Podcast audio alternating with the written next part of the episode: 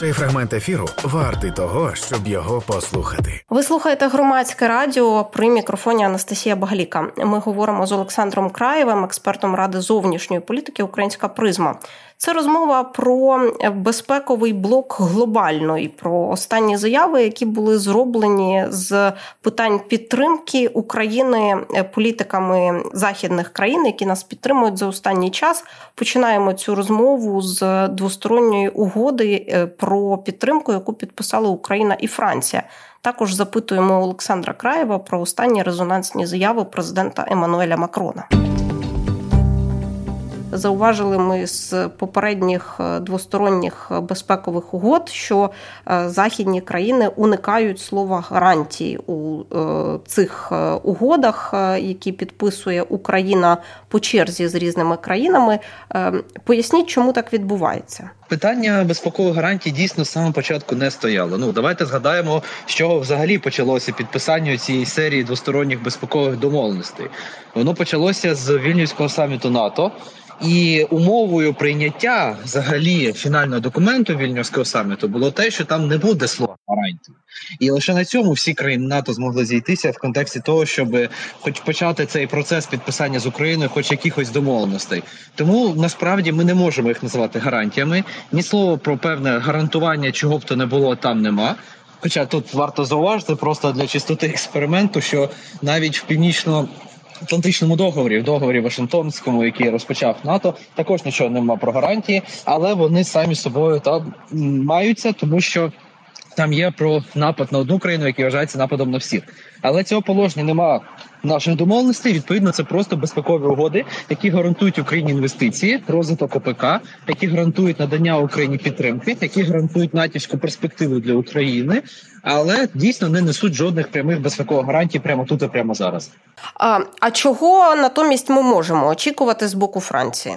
Ну з боку Франції, якщо ми подивимось на текст того, що ми з нею підписали, як і з боку Канади, як і з боку Великої Британії, Німеччини, Данії, ми бачимо одні й ті самі положення. Ми бачимо положення про певний пакет безпекової допомоги. Ми бачимо положення про українське членство в НАТО.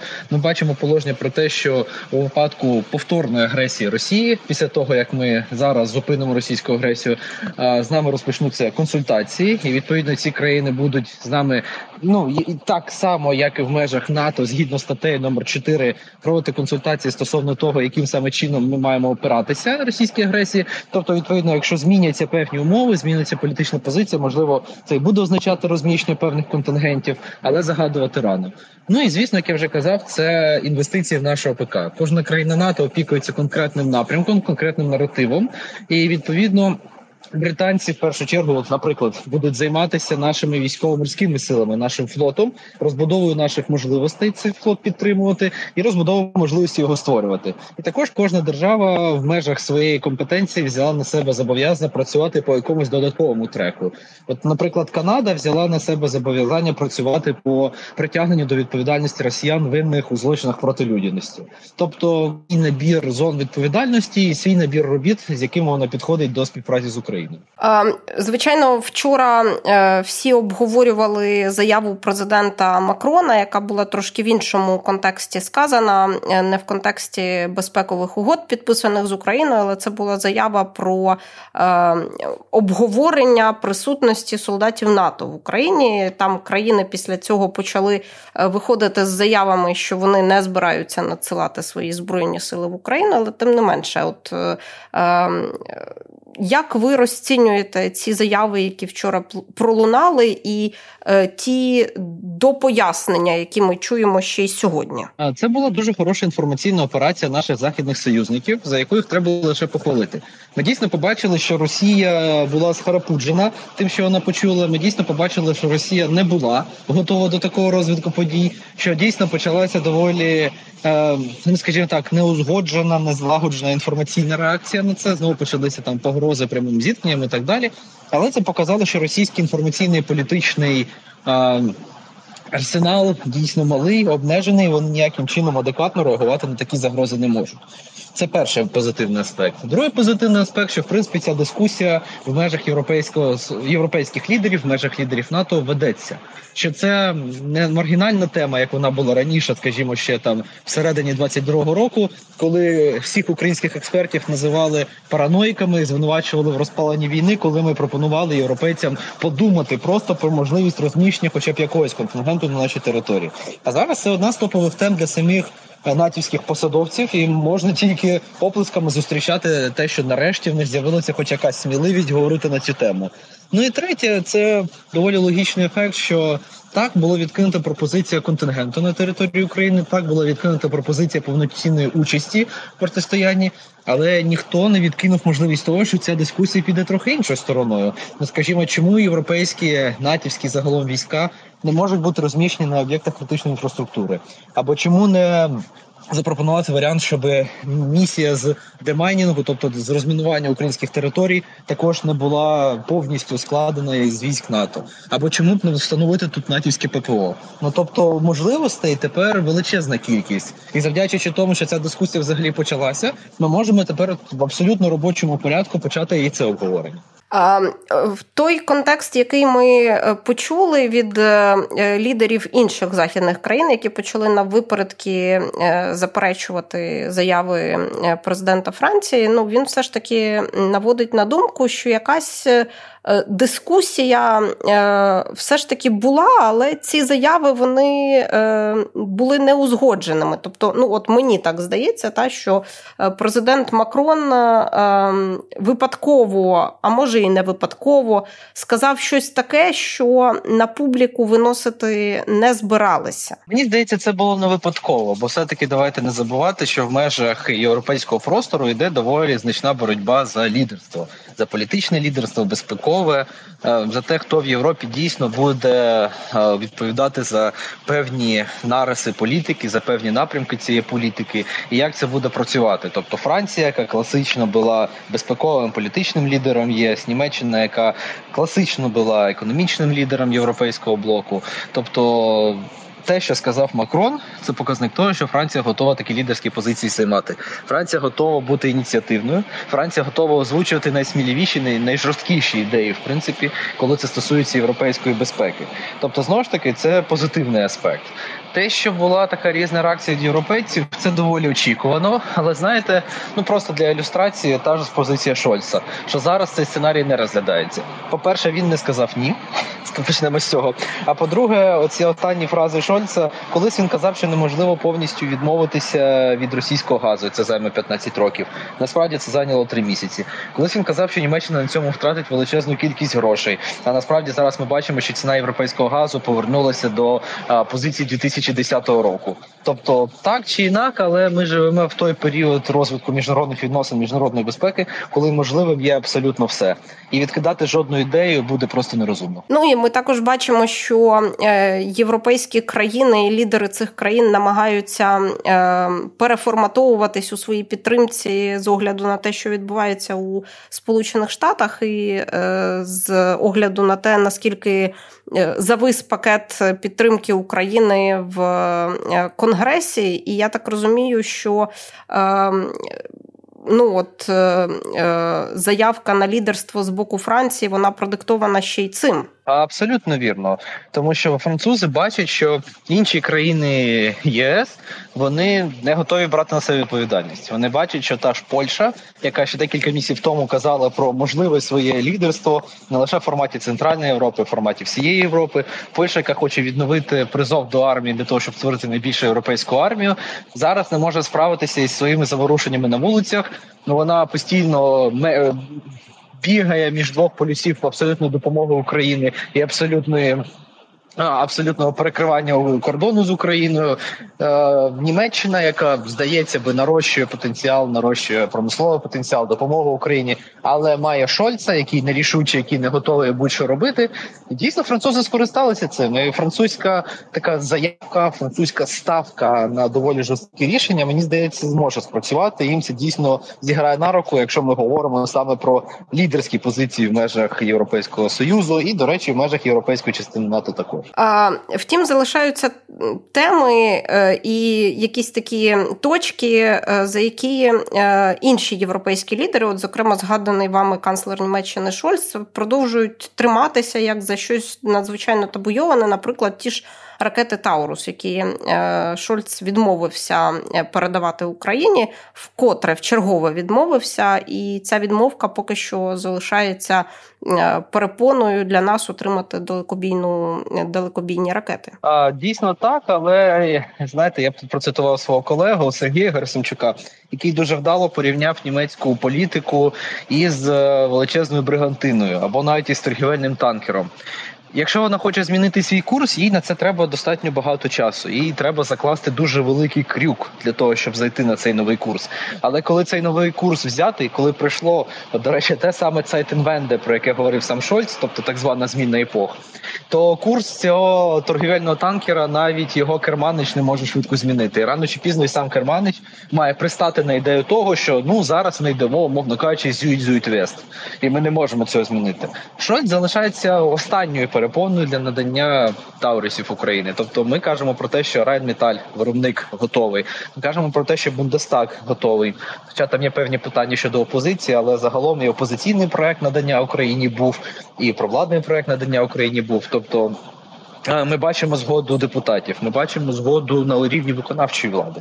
Ми бачимо, що міністерство оборони готове, міністерство закордонних справ готове, і залишається лише Шольц. Тому, зважаючи на достатньо системний характер е, політики Німеччини, мені здається, Шольц недовго буде залишатися з такою перепоною. А в історії країн Європи часто бувало так, що вони е, недостатньо швидко реагували на ті виклики, які ніс е, час, і, от, зокрема в 20 столітті історія знає багато таких прикладів, е, і це ставало е, величезною проблемою для безпеки всього континенту.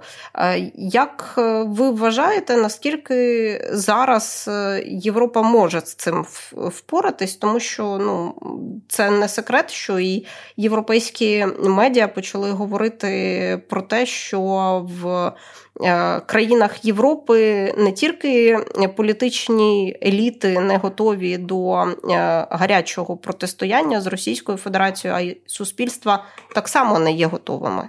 Суспільства дійсно не готові. Європейські суспільства звикли до комфорту. Європейські суспільства звикли до того, що великої континентальної війни в Європі бути не може, і вони не можуть працювати от розумінні того, що епоха достатку, епоха спокою закінчилася.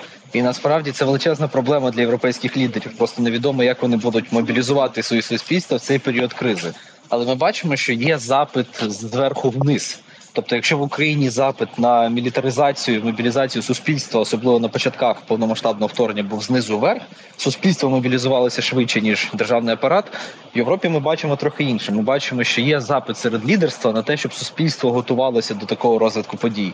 От як казав, до речі, Гран Шапс, міністр е, оборони Сполученого Королівства Великої Британії, що епоха миру у Європі закінчилася, настала епоха війни, і потрібно з цим звикнутися. Це не те, що можна вибрати, проголосувати або змінити. Це те, що сталося, і те, як Європа зараз має звикати до цієї нової реальності. Тому основне завдання європейських політиків, яке було, так і залишається формування нового сприйняття реальності, формування нового суспільного запиту і робота з цим новим суспільним запитом. Бо якщо це не буде зроблено, ну вибачте, під час вторгнення росіян починати дебати про те, як саме модернізувати оборонку, європейці вже просто не встигнуть. Ну але суспільний запит на безпеку він е, наскільки зрілий, е, ну за вашою оцінкою? Е, зараз в Європі, на жаль, безпекова дискусія будь-яка. Ну можу сказати зі свого досвіду роботи з європейським експертним товариством. Останні роки вона точилася довкола так званої людської безпеки, тобто особистої безпеки людини, її психологічного добробуту, її welfare, тобто добробуту соціально-економічного, життєвого, суспільного, безпека в поняттях hard security, тобто жорсткої безпеки, мілітарної безпеки, майже не стояло. Тобто запит на безпеку, на збереження рівня комфорту, рівня життя, рівня доступу до благ в Європі, звісно, є. але він поки що не трансформувався в щось таке більш консервативне, більш класичне. Тобто консервативна безпека це завжди було про е, преваля... превалювання державного аспекту безпеки над особистісним, те, що індивіди мають готові жертвувати власною комфортом, здоров'ям, потенційно життям заради збереження держави як інституту, який потім зможе їх наступним поколінням, а може їх поколінню надати цю ширшу безпеку, надати їм більший комфорт. І оцей перехід від безпеки людини до безпеки держави він на жаль іде доволі повільно. Ну тому що це перехід, е, по перше, поки що мисленнєвий. Бо Україну поставили в ситуацію, коли ми перейшли до аспекту державної безпеки, який превалює над індивідуальним. Ми не мали тут вибору в Європі. Вони досі вважають, що такий вибір є. Тому це поки що мисленнєвий перехід. А по-друге, е, поки що е, навіть запит зі сторони політиків, про які ми з вами говорили, він достатньо обмежений. Тому з часом це буде посилюватися. З часом суспільний запит буде створений. Ну бо так завжди це працює в політиці, але так чи інак до цього ще достатньо великий шлях треба пройти. Та питання в тому, наскільки цей часовий проміжок широкий чи концентрований, як швидко ми його пройдемо, тому що час е, важить дуже багато в наших реаліях. Ми розуміємо це як ніхто. А, Так, дійсно, часу обмаль, часу нема, але як би ще не було дивно, трохи пришвидшує Європу як мінімум, як мінімум в допомозі України. Ми не будемо поки брати там системні зміни в мисленні самих європейців. Пришвидшує Європу в допомозі України неспроможність робити Сполучені Штати Америки, тому що як жартувало багато західних безпекових аналітиків, єдиний план вирішення будь-якої кризи в НАТО весь цей час було давайте подзвонимо американцям. Вони там вже розберуться, що і як робити. І зараз це змінюється, бо вже не можна подзвонити Вашингтон, бо там підніме трубку Байден і скаже: А я чекаю, поки конгрес щось прийме. І тепер це так працювати не буде. І тому це збільшення бюджетів європейських країн на допомогу Україні, збільшення. Е, мілітарних потужностей і посилення ОПК, ну той же Райнметаль найбільш ілюстративний приклад, який вже шостий завод за останні два роки відкриває у світі і створення, початки створення суспільного запиту на державну безпеку, це якраз багато в чому результат неспроможності американців тягнути на собі весь цей пласт е, безпеки для НАТО. В е, НАТО як блоці з'являються і інші країни, які можуть претендувати на роль е, лідерства, не тільки там йдеться про Францію чи Великобританію. Наприклад, з'являється Швеція, яка як інші північні країни теж е, відіграє важливу роль. Е, ну і не варто забувати також про Туреччину, яка в НАТО, але її роль е, якась дещо інакша, і в питанні війни в Україні вона змінює свої, скажімо так, форми допомоги протягом цих двох років. От що б ви сказали про північні країни і про Туреччину, яка теж е, впливає на, на допомогу і на. І на форми допомоги, які ми отримуємо, але е, її роль протягом цих двох років трансформується, і ми е, залежні фактично від е, того, наскільки Е, близько і тісно спілкується е, турецький лідер Реджеп Таїп Ердоган з Путіним, наскільки близько торгує Туреччина з Російською Федерацією чи ні. Е, і ну, якщо в 22-му році йшлось про ем, одну форму допомоги, то зараз я от не бачу останнім часом новин про те, що е, нам будуть щось передавати, чи йдеться про постачання, наприклад, якихось великих обсягів допомоги. Туреччина буде продовжувати грати свою гру. Туреччина буде продовжувати займатися власною геополітикою. Туреччина ставить себе в ситуацію, коли вона є незамінною для заходу, тому що вона єдина, хто може дійсно впливати на позицію Росії по багатьом питанням, і Туреччина стає на заміну для Росії, бо вона єдиний західний лідер, єдиний західний гравець, який досі може транслювати російські запити, російську інформацію на захід, на інших західних лідерів. Тому Туреччина продовжує відіграти абсолютно індивідуалістичну е, позицію. Е, вона продовжить робити те, що вона робить, бо це в інтересах виключно Туреччини. Чи буде це вигідно Україні? Наразі це вигідно. Надалі це прогнозувати важко, тому що ну держава, яка працює виключно в межах власних інтересів, буває дуже непередбачено, бо відповідно ці інтереси можуть мінятися достатньо швидко, і вони не завжди є раціональними. Якщо ми кажемо про північну Європу, то з північною Європою все більш-менш зрозуміло. Вони дійсно є, будуть точніше одним із локомотивів, одним із ініціативних держав Північно-Атлантичного альянсу. Вони чудово розуміють загрозу зі сторони Росії. Вони чудово усвідомлюють, що треба над цим працювати. Вони чудово бачать, що потрібно робити для цього, і вони в цьому будуть лідерами. А От е, ви згадали е, такий момент, що Туреччина це країна, яка фактично працює в своїх інтересах, але в контексті Північно-Атлантичного альянсу вона б мала працювати і в і в інтересах цілого блоку. Наскільки це виклики питання для НАТО зараз? Ну скажімо так, НАТО вигідно, що в них є хтось ось такий слабко контрольований, хто може дійсно робити чорну роботу. Скажімо, те, як Туреччина підтримала Азербайджан під час нагорно-карабахського конфлікту, показує, що так це було вигідно штатам, бо штати хотіли зробити те ж саме, але скажімо так, положення і позиція і імідж не дозволяли. Туреччині це було абсолютно дозволено. Це також вигідно в контексті близького сходу, де Туреччина може дозволити собі трохи більше, бо це як вона вважає її регіон, і знову ж таки для штатів це іміджово набагато небезпечніше. Для європейців це не так цікаво. А Туреччина може це робити за підтримки альянсу. Вона якраз і буде це робити. Тобто, умовно кажучи, Туреччина знаходиться в статусі офіційного хулігана. Знаєте, такого підлітка, який творить е, різні непотребства, але при цьому всі розуміють, що ну він там поганому сусіду зробив щось кепське, або він там поганому чиновнику пробив шини на машині. Ну хай робить. Він поганий, але ми купимо йому морозиво. Є інші е, країни в блоці, які е, теж своїми діями викликають багато питань. Я говорю про Угорщину.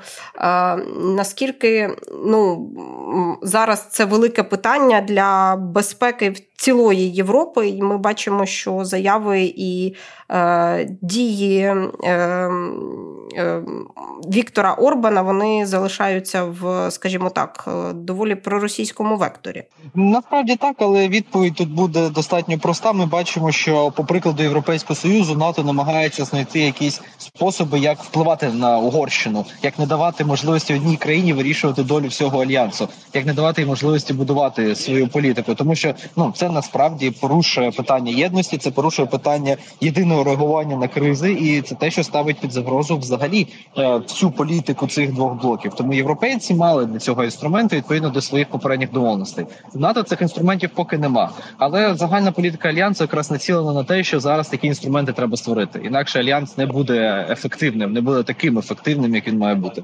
Ми пішли такою е, доріжкою, що підписуємо е, безпекові домовленості з кожною окремою країною. Як вважаєте, чи дійдемо ми до того, що е, про безпекові домовленості будемо говорити і з Угорщиною, як з членом НАТО, теж а да, насправді така розмова почнеться, але з Угорщиною ця розмова скоріше буде не про те, що давайте підпишемо з вами повноцінний безпековий договір, який дозволить там розпочати співпрацю по конкретним напрямкам. Як ми з вами говорили про Канаду, Францію, Німеччину, Велику Британію. Згоршено це буде скоріше договір. Давайте ми на папері викладемо все, що вам про нас не подобається. Все, що ви хочете пропрацювати, все, що вам є поганим, все, що вам є неправильним, і давайте це зробимо таким чином, щоб потім, коли ми вже готувалися до вступу в альянс, ми ці питання просто всі вирішили. Ми показали результат, і ви, вибачте, з політичної точки зору нас не блокували. Тому що насправді все питання зараз до того, що угорці будуть маніпулювати. Вони вже цим займаються. І для нас такий безпековий договір з Угорщиною може бути корисним лише в тому плані, що він закриє їм простір до маніпуляції. А щодо нашого членства в альянсі, ну як ми з вами говорили на початку, ці договори для нас важливі і потрібні, тому що це по суті документальне закріплення того, що конкретні країни підтримують нас е, в процесі нашого вступу в НАТО, що конкретні країни вже висловлюють свою позицію. Незмінну позицію, що Україна має бути в НАТО, тому для нас це також позитив, і це не заміна НАТО, як багато хто у нас на жаль вважає. Це не щось, що може нас відхилити від цього курсу. Це навпаки, це приставочна така ступінь, з якої ми можемо якраз зробити крок в сторону НАТО. Олександр Краєв, експерт ради зовнішньої політики Українська призма, про двосторонні безпекові угоди, які укладає Україна з різними країнами, про нашу підтримку з боку західних союзників. Ми говорили про ті виклики, які наразі стоять перед НАТО як безпековим блоком, і перед країнами Європи, зокрема.